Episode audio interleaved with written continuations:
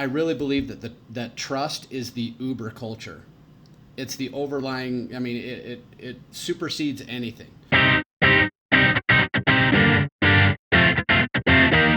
Welcome to 33 Tangents, a weekly podcast featuring a rotating panel of co hosts that all work together in the same company but live in different areas of the world.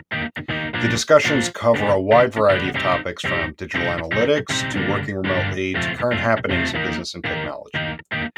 Mm-hmm. Our regular day to day conversations often go off in various directions, and the goal of this podcast is to share our ideas and find new ways to engage with others.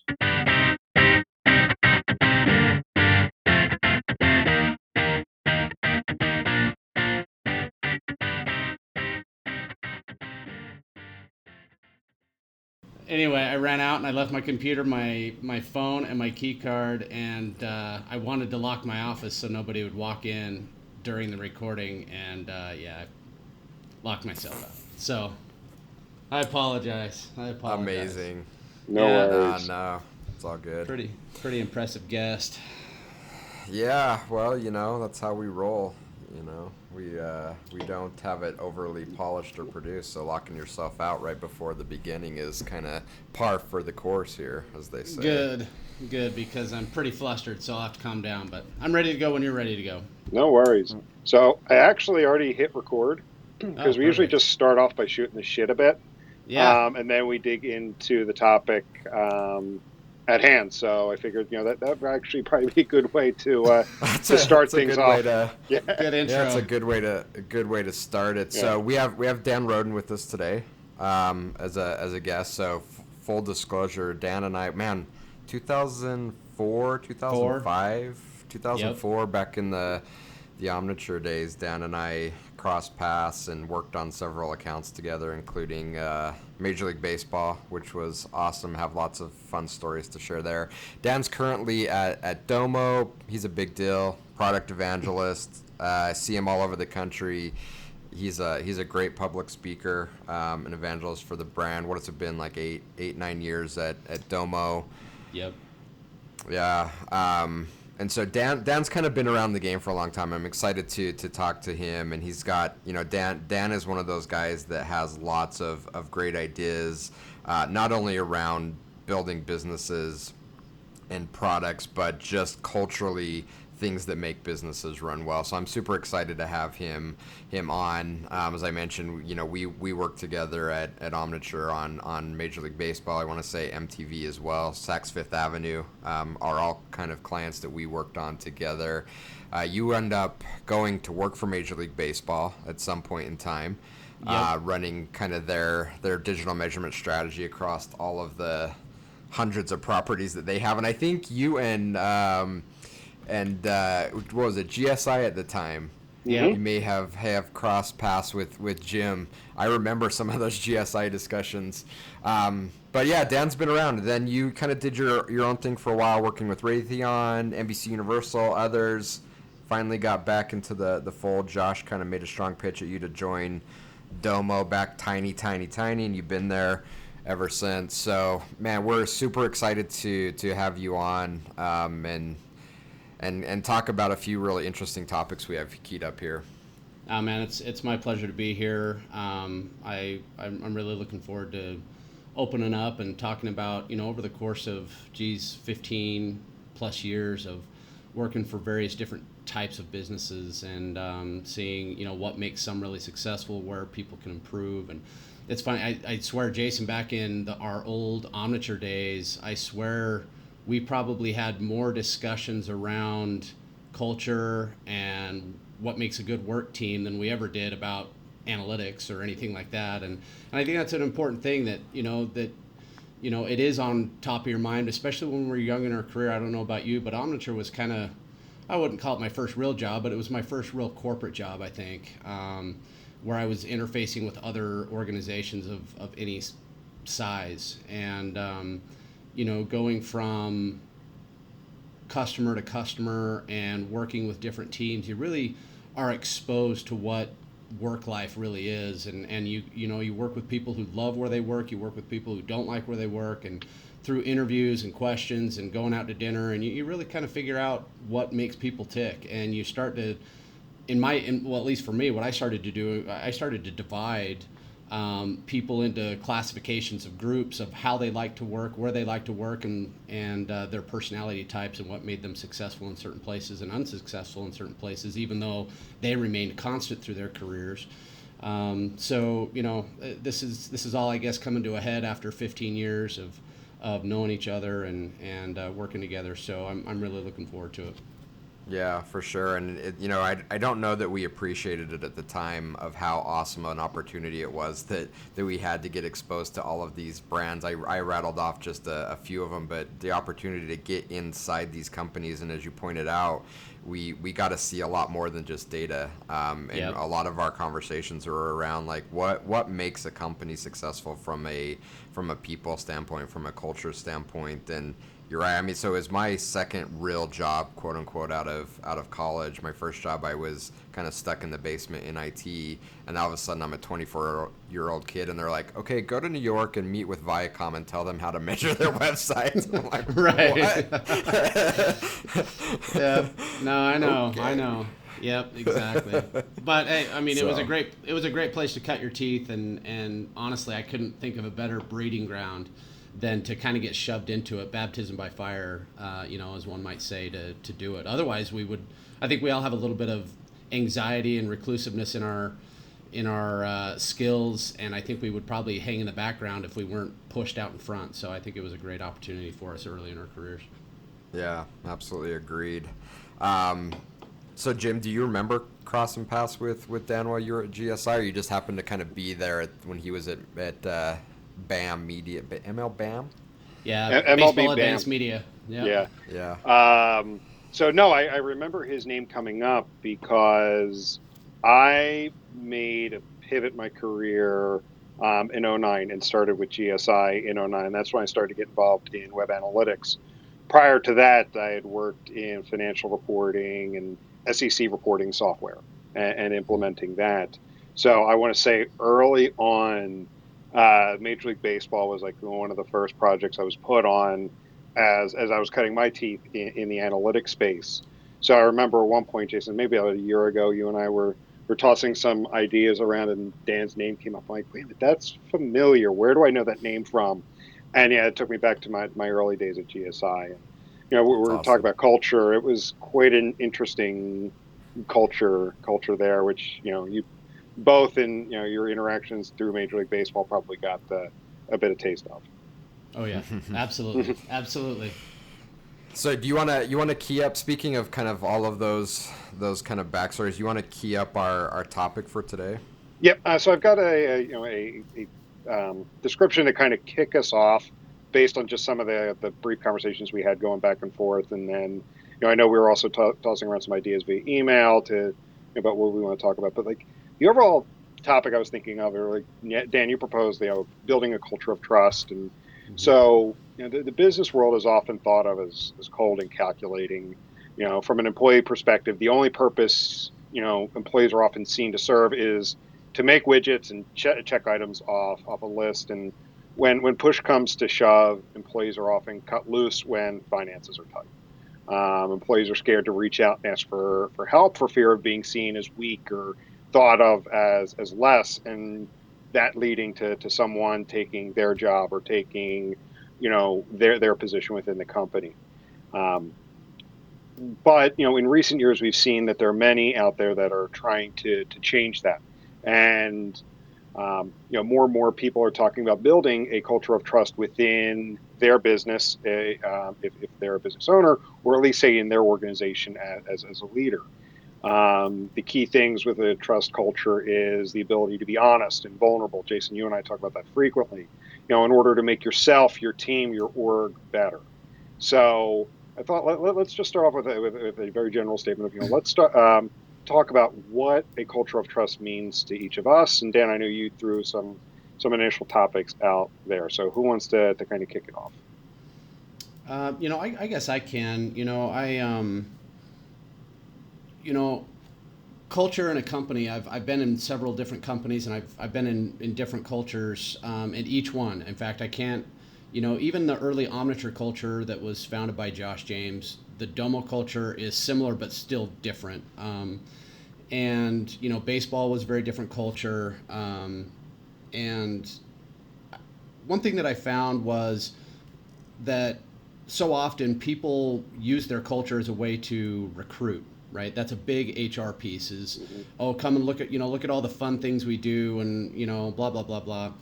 Um, i've i've found that my most successful times in my career have been when I have been surrounded by people that I trust to do their jobs very well, people that I trust that will help me um, advance in my career, and and people that I know carry a certain I, I don't want to overstate it, but a self pride about their work and makes me have a certain comfort level that when we work on projects together that there is a there is a trust between our groups to not only do a good job um, for the company, but also our name brand is on that, and with a singular goal to to do our best work. And all the other pieces, the ping pong tables, the free food, everything else, the work hard, play hard, whatever whatever HR wants to spin it, all of those things really are secondary, even tertiary to what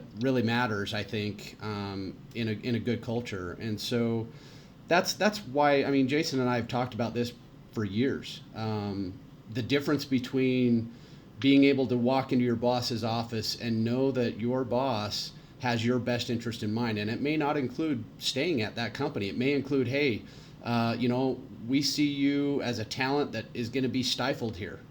And we want to groom you for better things outside of this company.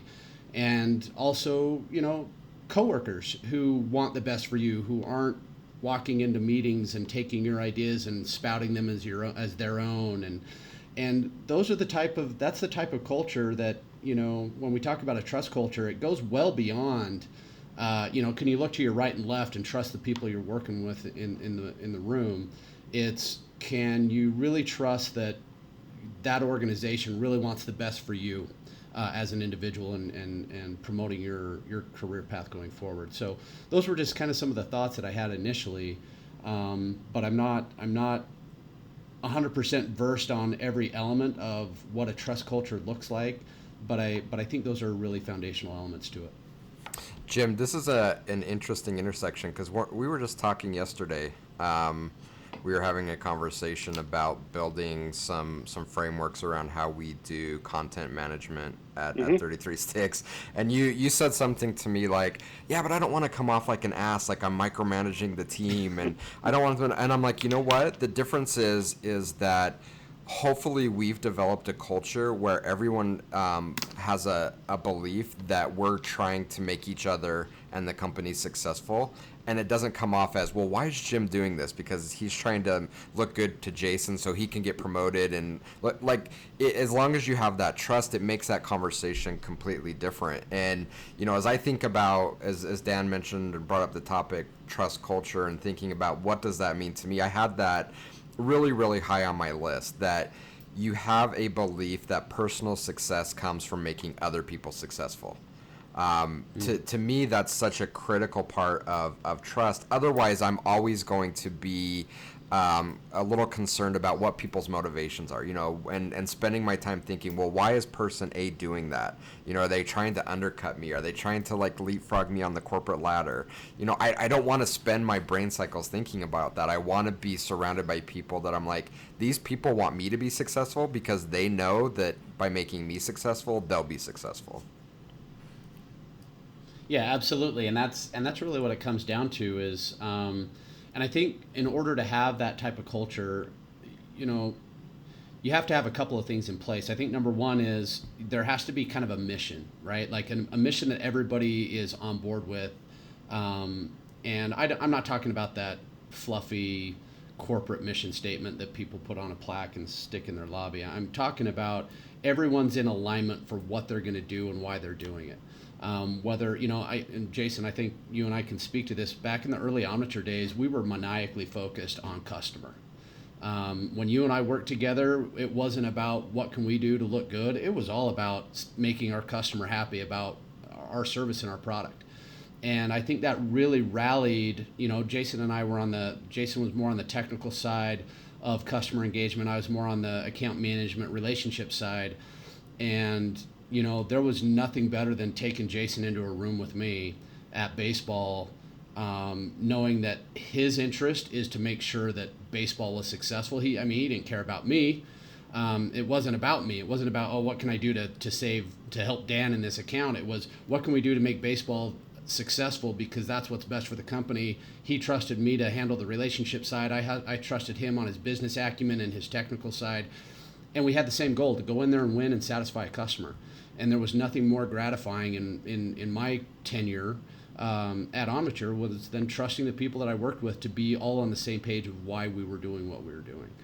And yeah. Uh, that was huge. That was huge for me. It- it, it, was, and you know, I think back on that, and I, I wonder how that happened. Um, you know, I think part of it was the people that were hired early on. It definitely was yep.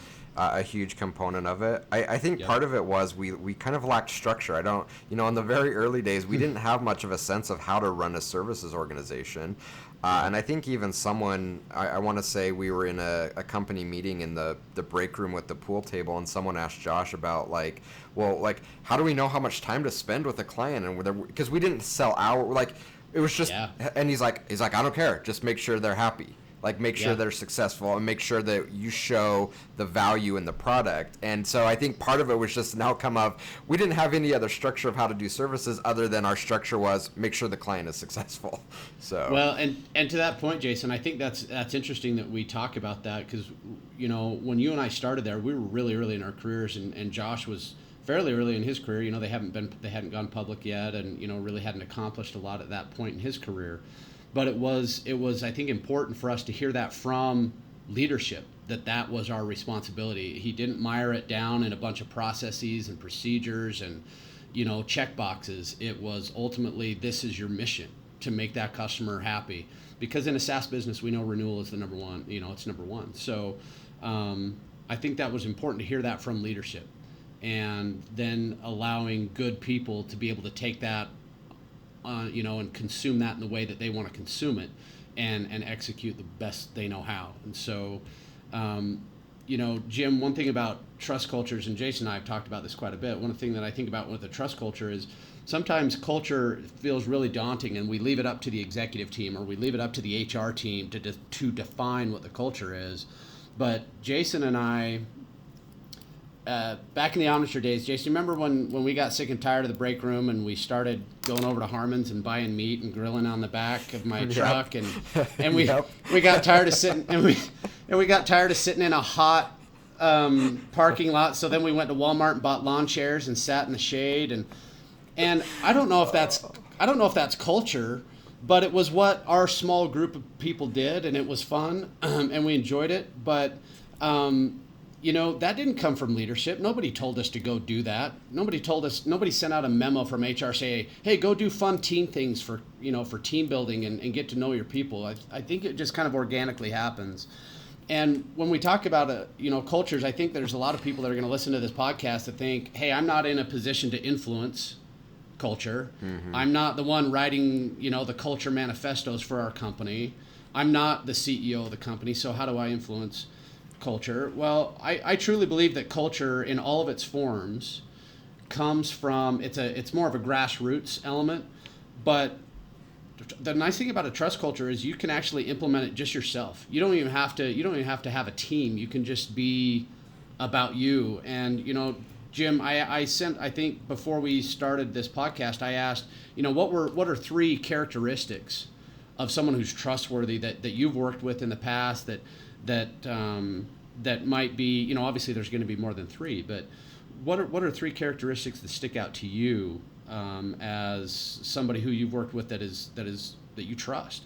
And I think if we talk about that I think I'm, I'm going to kind of weave this together and I think I'm going to show that there's a lot we can do to generate a trust culture inside of an organization that has nothing to do with HR or an executive uh, mandate so to speak. Yeah. So so so hold on, Jim, because I want yeah. you to jump into that. Um, but yep. before you do, I you know Dan brings up a really really important point, and it's something we've mentioned on the podcast before. Is that we know a lot of our listeners, you know, a lot of them are in you know management positions. A lot of them are individual contributors, but you know a lot of them work for really really big companies where they feel like you know we this we love these conversations, but we're not in a position to, to really make any change. And and the the tone that we've been setting is you are you know that that culture and change can start with an individual person regardless of your position. And even if it's just starting with your team or your group of peers um, you can have a, a tremendous impact. I, I totally forgot about the, the lunchtime barbecues. Those were amazing. Uh, but it did remind me of another story at, at omniture where i got uh, i got a little bit of a talking to about my dress um, at work it was a little on the casual side and so uh, I started showing up to work in a in a button down shirt and tie. And I remember that. I didn't say anything to anybody. I just started wearing it, and a few weeks later, there, there was a pretty good chunk of people showing up in a button-down shirt and tie, and I got called into the office. Like, what the hell are you doing, Thompson? Are you trying to make a point here with these guys showing up like this? I'm like, I didn't say anything to them, right? But it just goes to show that you know I wasn't in any management or leadership position, but it just goes to show that one person can have a massive impact on on the overall culture and attitude of a of a company. So. Oh yeah, no no doubt, no doubt. So, so Jim, Jim I'm anxious to hear it. Yeah, well, what's your what's your three? Before I jump into that, I do want to say it seems like the whole grilling in the office thing is definitely something in the analytics space. Uh, because at one point when I was at GSI, I was on the agency side of the business. They moved analytics from product over to the agency. And Friday afternoons, it just happened organically. Me and three of the other guys there started grilling steak on a George Foreman grill and we got into a routine where every Friday it was one person's job to go out and buy the steaks for the whole group. And we, next thing you know, we had this set up with a mini fridge, a nice George Foreman grill, all the various spices and rubs and reusable plates, and you know the whole back of the office smelled like like uh, steak every Friday afternoon. And we were at a point where we were just like, the, the, the, the work never stopped. And they went to our boss and we're like, come on, you got to stop this. Like the, the, office reeks. And she's like, those guys are working like 60 hours a week right now. If if it makes them happy to grill steaks on a Friday, I don't care. So, but I, I think it, it, it's funny you guys mentioned you did that because we did the same thing. I think I think we got a little bit of flack as well for the we did. the grilling, and I, and I think part did. of it was people just felt like they wanted to be part of that that yep. culture too. It's it was fun. Well, I, so believe, was... I believe it was termed as unprofessional, if I remember. Thompson, is that? it sounds. I think that that's kind of how. Right. That sounds about right. Yeah. Um, yeah. So, so what time. they did in this one part of the office, they had they they converted an office into a room, and they put three of the guys there, and then I was sitting outside of that. And when two of them started, after about three weeks of it, I was like, okay, I don't care, but just invite me to join you. And then it grew to to, to, to four of us. Um, but yeah, it, it, it, was a fun thing, um, and it did. It, it, just helped kind of relieve some of the stress. And you know, when people complained, our boss had had our back. It was like, yeah, no, I'm not going to tell them to stop. Um, but as far as like the three characteristics, you know, I, I, took a moment to think about it, and I know trustworthiness is kind of cir- a circular answer, so I didn't put that down. but um, I mean, the first thing that comes to mind, and this is just anything in, in life, is just someone who has like a genuine or authentic nature about them. You know, I, I, I do believe I've got a pretty good bullshit meter, and I can feel when someone's selling me or, or, or, or whatnot. So it, it, it's I, I, really gravitate to the people that are genuine, that they, they present themselves, and they're not overly produced. So they're not curating, you know, the, the, the, this perfect polished look that you know they, you know, they are themselves. Um, and then to that point too, you know, they're, they're also honest. I know that seems like a really easy answer, but again, for me, if, if I start catching someone, you know, being, being loose with the truth, I mean, that, that, that really burns things for me and it, ter- takes a while to earn any kind of trust back. And then the last thing is, is you know, I wrote it down as like, does what they say they're going to do. So, I mean, we all have those times where it's like, oh, yeah, I'll get to this, and then it just falls off the list and it doesn't get done. But more times than not, you know, someone says, yeah, like, you know, when they say they're going to do something, they, they, they actually follow through. That's, you know, that, that's an important, uh, you know, uh, you know, aspect for me. Awesome. And Jason, I posed the same questions to you. before this. What yeah, were your his, three? hi- it's it's eerie that ours are a little closely aligned here. So my number one is when you make a promise, keep it. That that to me is the is the biggest component of, of building a trust culture. Number two, I think Jim was this was on your list as well. Is I labeled openness and transparency. Um, just you know, being vulnerable, being able to have open and co- open conversations. It's not about curating a certain look that you think that I should have. It's about being human and and humans are fallible and make mistakes and don't know everything and um, you know people who are able to freely admit what they know and what they don't know are, are are confident in themselves to ask for help. That to me builds massive trust. And then number three I, I already mentioned is a belief that personal success comes from making other people successful. Yeah. Well, you know, you, you, you bring those three up and, you know, and we're, we're having this conversation around trust around corporate discussions, right? Work, work life, um, people we work with. Obviously, there's a lot of things that happen in our personal lives that, that affect our, our, um, our own per, our own trustworthiness and, and how we view other people as trustworthy. But you know, you you those three are, are very very common. I've I've actually done quite a bit of um, polling with people I've worked with in the past and people I work with now with these these same type of questions, and they're all they're all pretty similar. Um, one one a few others that come up uh, on top of all those are things like, um, especially in, when you're talking about in the workforce, is, is their competency, right? Um, we we tend to trust people who know what they're doing. Um, and Jason, to your point, it's so refreshing when when somebody will admit, "Hey, I, am not the best at this, but I'm happy to give it my best shot." Um, because you're not, you, you know, you know where you stand with people. You know, you stand with your team. Um, you know, when it comes to competency, I mean, there's nothing worse than walking in to a scenario where we, where you're supposed to be the experts, and you bring your team in, and you see your team kind of falter a little bit because they maybe through self uh, I don't know how to, how to say it, but maybe they were afraid to say, hey, I'm, I'm not the best person for this. And they, they took the responsibility. We went in and you go and you meet with a customer or whatever it might be, and, and you don't have the right team in the room. And that's, that's tough. That's really tough. Um, so competency of, of their roles. And then also, I, I don't know how to say this, and I'm going to give, I guess, maybe an analogy. I, I like people sports wise. Um, I like people who play for the team on the front of the jersey, but are also, but the name on the back of the jersey is important to them as far as um, their their name means something to them. And Jason, I think you've you've probably worked with a few people. Jim, I'm sure you have as well. Where people they're, they're it's not an arrogance factor. It's simply that it would kill them to let somebody else down. It would kill them to not show up prepared with the best that they could do. And then we've all worked with other people who are fairly nonchalant about their quality of work and their deliverable that will show up and you know what if they just were kind of had an off day well it's an off day they shut it down and that's it.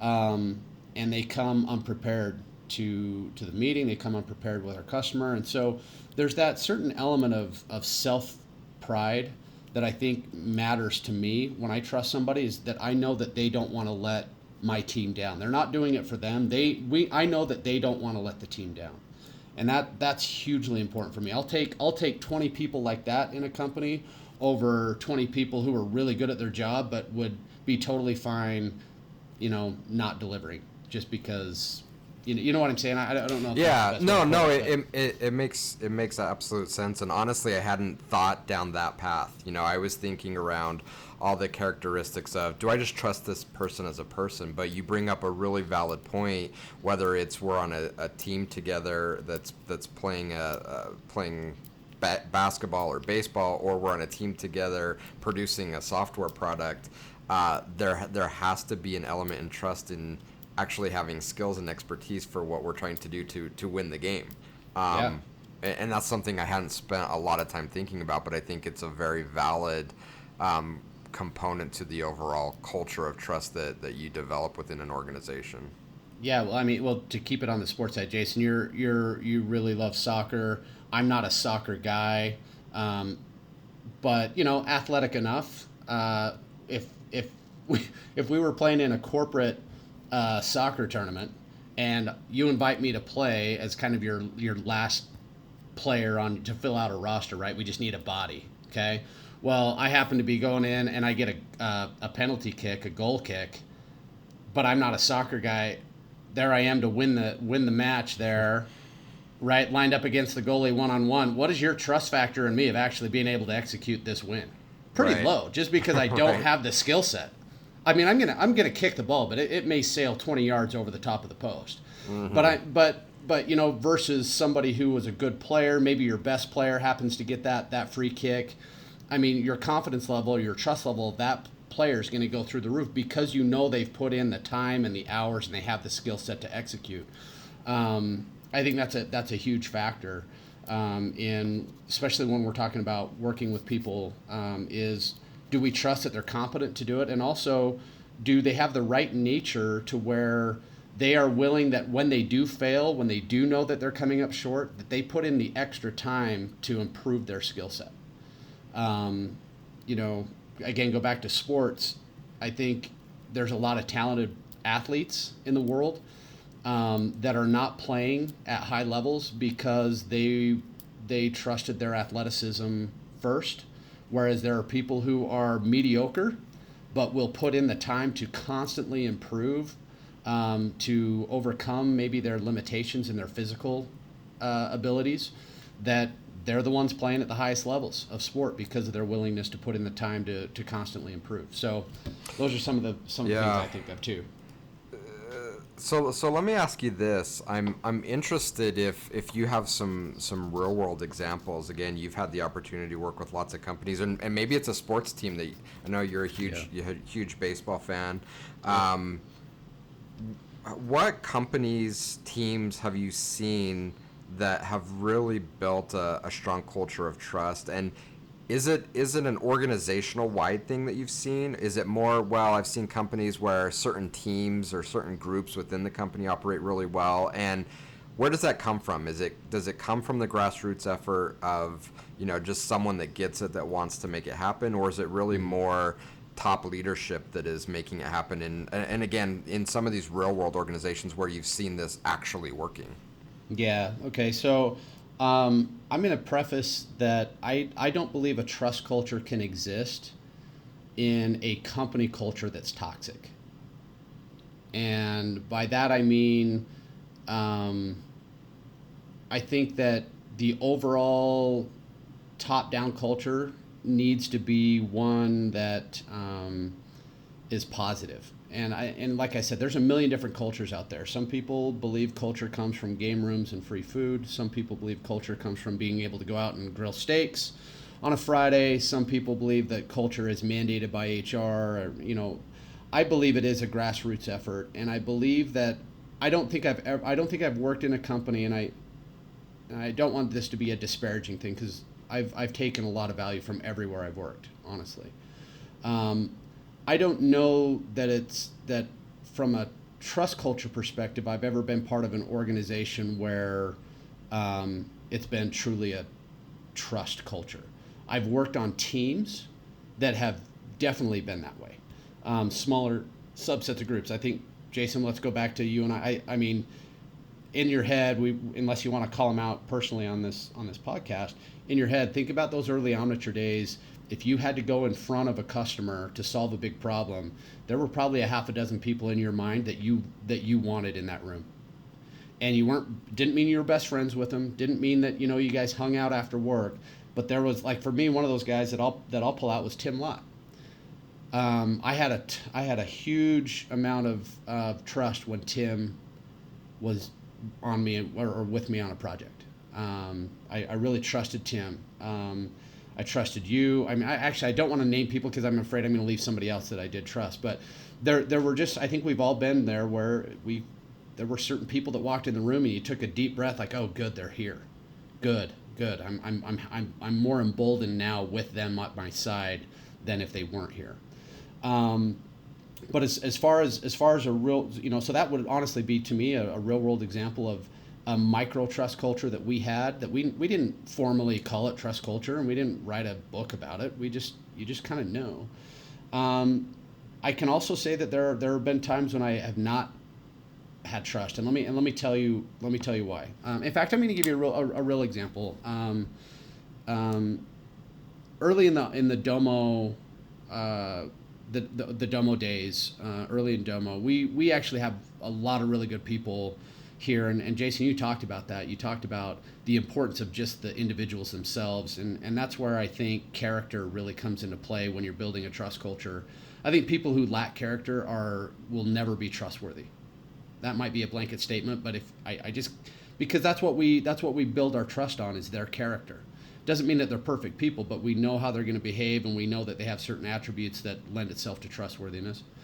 Um, but there's also in the course of working, um, you know, on projects that there are certain elements that we had here early at Domo where there was a ton of really good people where we trusted each other because we all had one vision and focus, and it was crazy, and we were working our guts out, and we did a lot of we did a lot of good work. But there were a few, again, to be not named, but there were a few that that I've worked with that the reason we didn't trust them wasn't because of an overarching they were a non-trustworthy individual.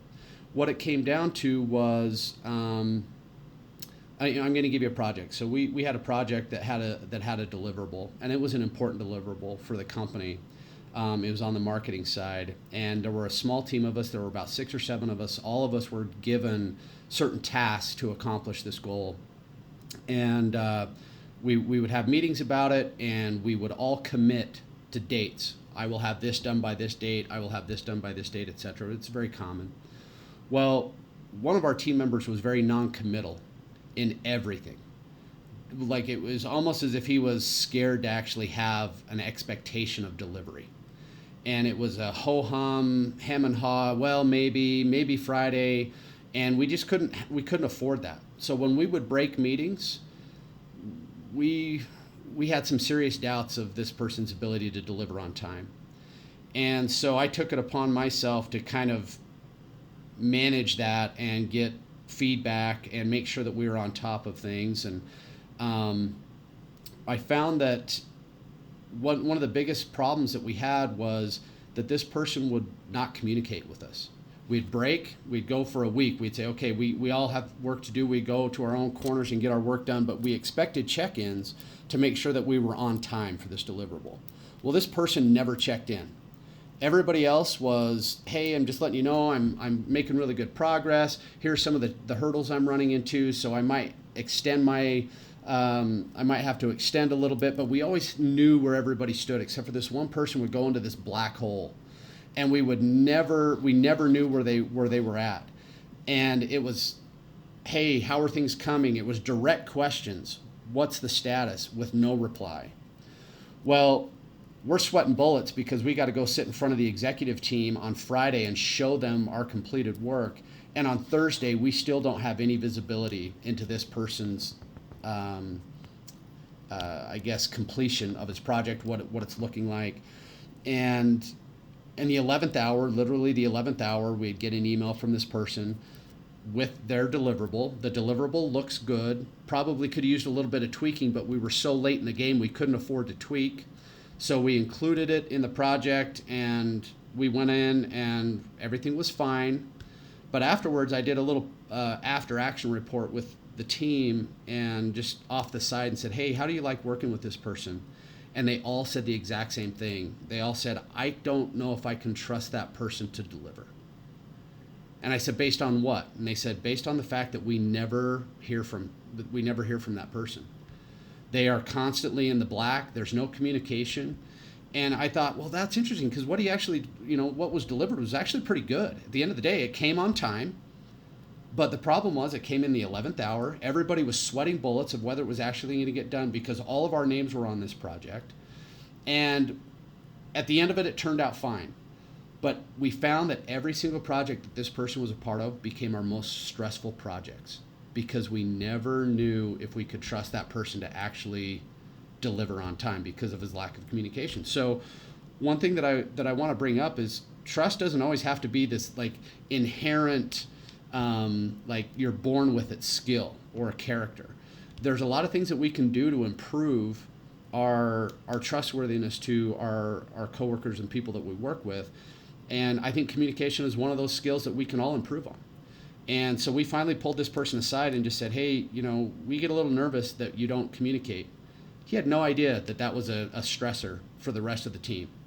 And after that, did much better job communication, and it was it was amazing how much better we felt about working with that with that person. So, you know, I, I don't know if that's the, the world's greatest, but you know, there's a lot of there's a lot of things that add anxiety to people that we work with. Can we trust that a are they going to do a good job? Are they going to deliver on time? Can they communicate about it? And those are real simple three simple measurements, but it it really did affect the way that we wanted to work with that person, whether we trusted. Like when he got assigned to one of our tasks, it was like, oh, geez, we don't wait. You know what I mean? We don't know yeah. if we want to work because it, it adds stress to the rest of us. So. So this may be completely uh, off topic and may not be part of trust culture, but as you were talking mm-hmm. through that, I, I, started thinking down a, a, slightly different path, but I think one whether it's part of trust culture or not, I think is is incredibly important. So you you asked me to watch Band of Brothers. Yes, I did. Um, so I don't watch a lot of TV unless it's documentary, unless it comes highly recommended. Um, so I've, I've been watching Band of Brothers, and um, one of the things that I've picked up is that Easy Company, it felt like not only did they have complete trust in each other, but they had almost like complete knowledge of each other. Yeah. Of strengths and weaknesses, what their fears were, what their motivations were, what what they could rely on, what you know, all of those things and you know, those are things that I think historically we've pawned off as kind of touchy-feely HR things. Well, let, let's let HR work with like personality profiles and understanding people. But how important is it in trust, or is it to to be able to take down those barriers and say this isn't just Jim, you know, an implementation guy that works at 33 Sticks, but to spend the time to truly understand and know him, and how much does that knowledge of him as a person go to build trust? Yeah, maybe that was a stretch, but no, no, no. It's it's hugely important because I think you understand where people have their strengths and weaknesses based off of um, personality traits. For example, Jason, we'll go back to your and I's experience together. Um, you know, I always looked at you as somebody who always was willing to let the other person do the talking early in your career. Um, I don't know if you remember um, but you, you, you, were a little bit reticent to you know get out front of the customer and, and really take over but yeah, i'll give you a very specific example of when my trust factor with you went through the roof we were sitting in joe chody's office at mlb and um, joe joe's a very powerful jim i don't know if you ever worked with joe uh, uh, but he's a very very powerful personality um, very commanding personality in the room and Jason, I got I think I got myself tied in a little bit of a knot as to what we were going to actually be able to do for MLB in, in, in, a certain deliverable that they wanted done. And I was a little nervous because taking you with me, I knew that you had the technical chops and you had the, the, the intelligence and, and, and the brain power to solve all these problems. But I was I was nervous that you would be nervous to open your mouth and really kind of maybe challenge Joe a little bit. But I remember, and you may not remember this, but I remember you kind of stepping in for me a little bit when I was starting to wobble. And dude, you took that meeting over, and you were speaking with a ton of confidence and a ton of, I mean, it wasn't just confidence in the product, but you were confident in what the solution that you were presenting to him as as a as a real solution for their business, a multi-billion-dollar business. And dude, ever, from that from that meeting on, there were very few people that I wouldn't want to have in the room more than you. So so you know, you and I maybe have, you know, because we we spent a lot of time together at Omniture, even though we were in different departments. Um, I was a little nervous about taking you because I thought you might freeze a little bit in in front of a powerful personality like this, but you did the exact opposite. And at that point, you proved to me that you know, hey, this is somebody I can take. We can go. I don't care who we're talking to. Jason knows what he's talking to, talking about, and he'll stick to it. So maybe that was learned um, I, that was actually kind of an opposite, I mean, an opposite opposite example of really knowing who you're working with. Um, but I, I really I really saw that in you, and, and at that point, that's when I knew okay, going forward, I know where I can include uh, Jason in, in some pretty tough conversations. So anyway, and maybe that came from just our, our, our relationship together. I, I, I don't know. No, and I think being open to again saying it's okay for me to spend time to understand and, and have a knowledge of, of who I'm working with. And I'm not just an Yep. individual, right? This is a team Right. and, and, and, and really investing in that I, I think is, is extremely powerful. Um, Yep.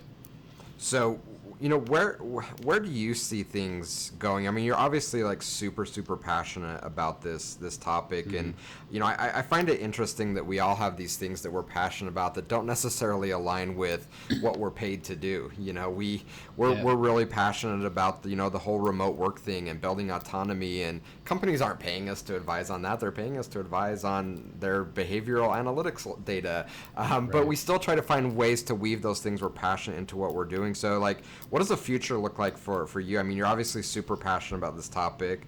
Um, I don't I don't know that it's part of your, your day job to, to kind of build trust cultures. What you know, what do you want to do with it? I you obviously want to make a difference. Yeah, absolutely. And and I I um it's funny because back in the Omniture days, I actually bought trustculture.com because I wanted to I wanted to build out a methodology that that people could maybe go to and, and learn about how they could how they could implement a trust culture in in their orgs or even you know within their their small teams because I really believe that the, that trust is the uber culture. It's the overlying i mean it, it, it supersedes anything. And so um, and also i wanted something that i could kind of help build out just maybe plant some seeds um, for people who are interested. And help them start creating a culture of trust in their organizations especially small teams you know? Um, you know 33 sticks isn't a 500 person org. Um, you know you're still small and, and you have that that benefit. And when i think about larger organizations i mean boy i, I think trying to affect change in a large, large organization is really difficult. And the reason it's difficult is because of all the different personalities and the processes and the procedural things and all those things that we have to take into consideration but the reason i like trust culture is is because i don't is because it is 100% absolutely unequivocally a personal culture that you can instill if it's just you. You can create a trust culture just around yourself. So we talked about, you know, Jim, you brought up one of your big ones was do what you say you're going to do. So I'm going to turn that back on you, Jim. Are you a person who does what he says he's going to do? And maybe that's a rhetorical. You don't have to answer that, but you see No, what I'm I mean- saying? Like It- you can start a trust culture by just doing a, a self, uh, like an interview with yourself, and say, "Am I a trustworthy individual? Do people, do people look at me as somebody that they can trust in this organization? Um, and if so, why? And if not, why?"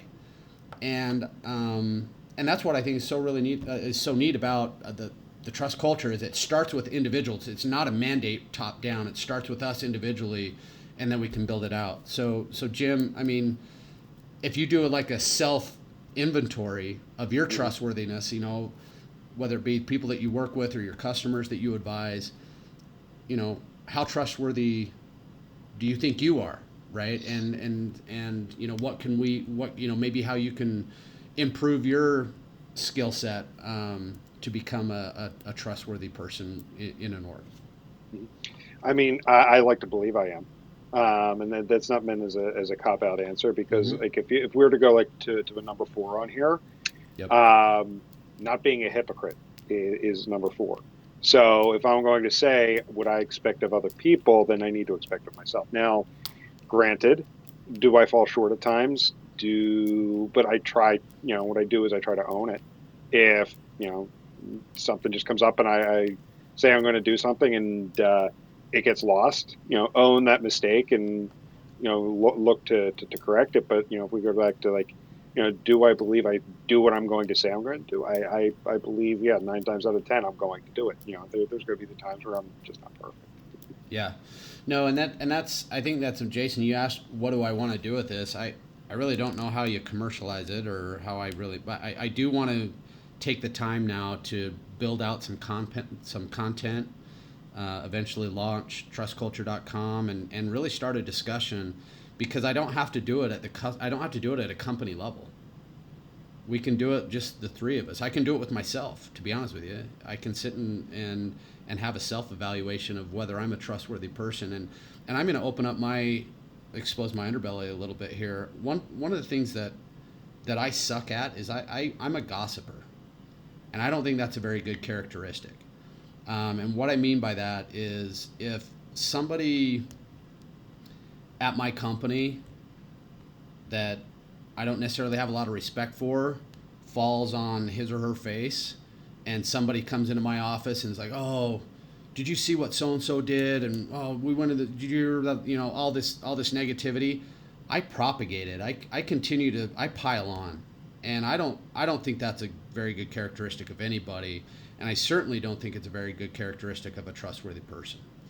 And so, you know, I've, I've really taken that into my personal inventory uh, recently, and I'm, I'm doing my best to be more positive and not speak poorly of, of people in the org, even if they deserve it. I don't think it helps the org to do it.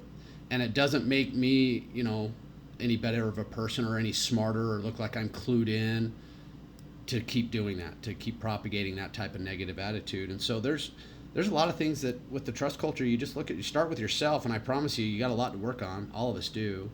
And then if you can you know it becomes contagious. It becomes jason's tie in the office. People don't know but some but something but something's different about jason Yeah. this week. And what is it? And and maybe just by focusing ourselves on being more trustworthy ourselves it can leak to maybe the person who sits next to us or maybe our boss or maybe somebody who works with us or for us and and it just kind of becomes organic that way. It, it may not may not penetrate the entire organization, but hopefully it rubs off on the people that we work with um, most frequently.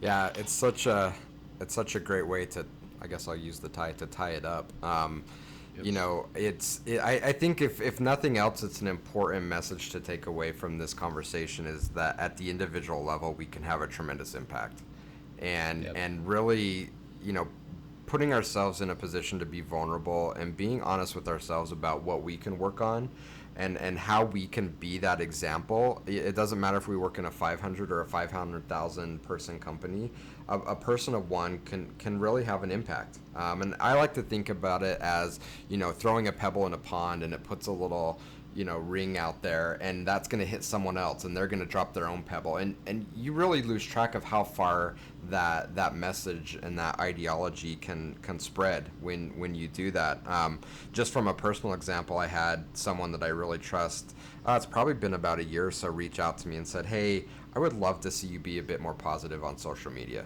You know cut back on being critical cut back on you know spreading things that are mean or just not necessary. And i'd love to see you focus on just being more positive and helpful. And i really took that to heart and i i hear his voice every time i go to post something where i'm like oh, i just want to complain about something.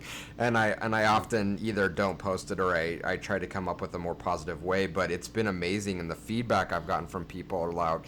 Like you're just so uh, positive and i just want to be around that. I want to be part of that. And i've been trying to be more positive because of that and you know it's it it, it, it is. It- like you can you can be a team of one and and want and and really latch onto this idea of trust culture and say you know what? I'm going to be a team of one that embraces trust culture. I'm going to start with me.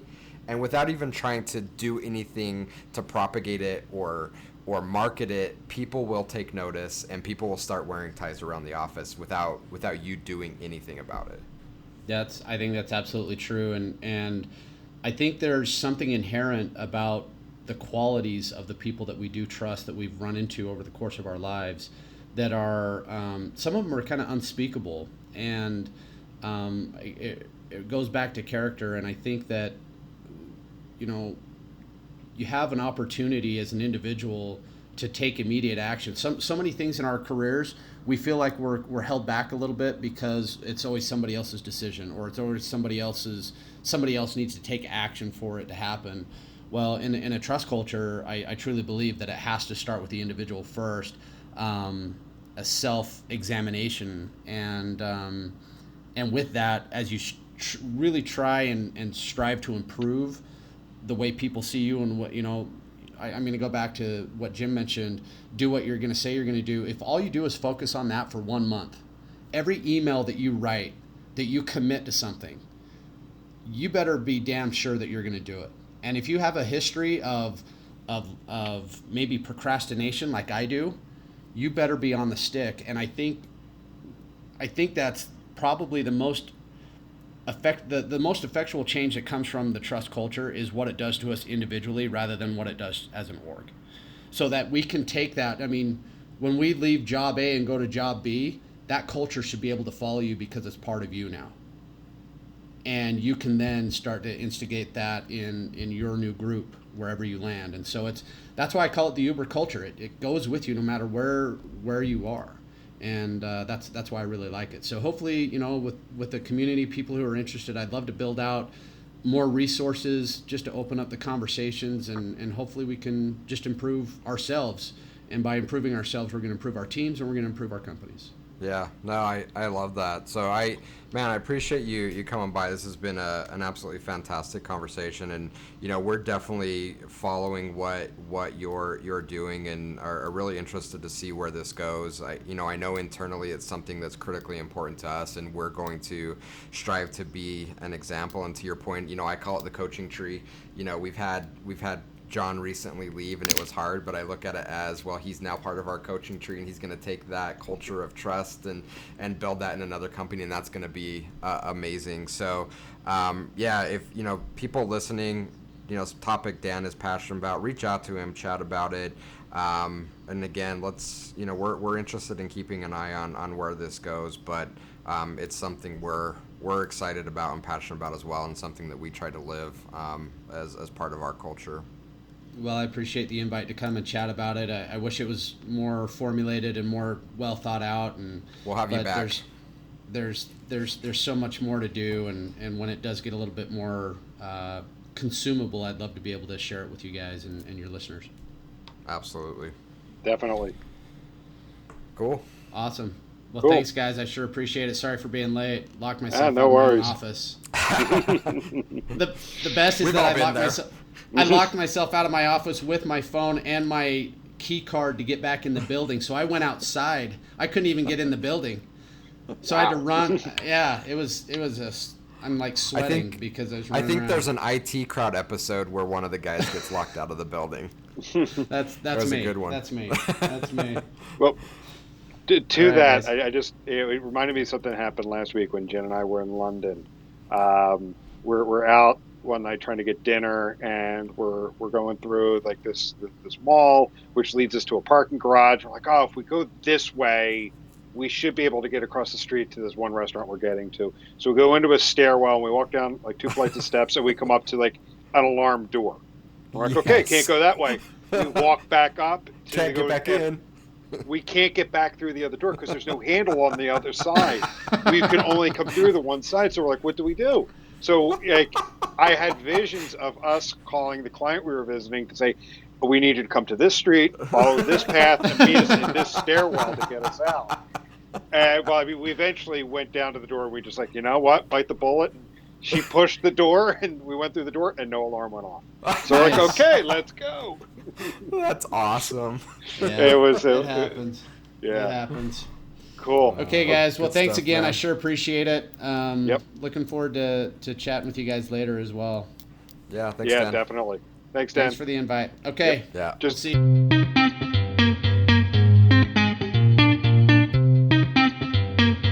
Thank you for listening to this week's episode of 33 Tangents. If you enjoyed what you heard, please rate and review the show on your favorite podcast aggregator so others can find us. If you would like to reach us, you can do so by emailing podcast at 33sticks.com or on the web at 33tangents.33sticks.com. 33 Tangents is a production of 33 Sticks, an analytics boutique.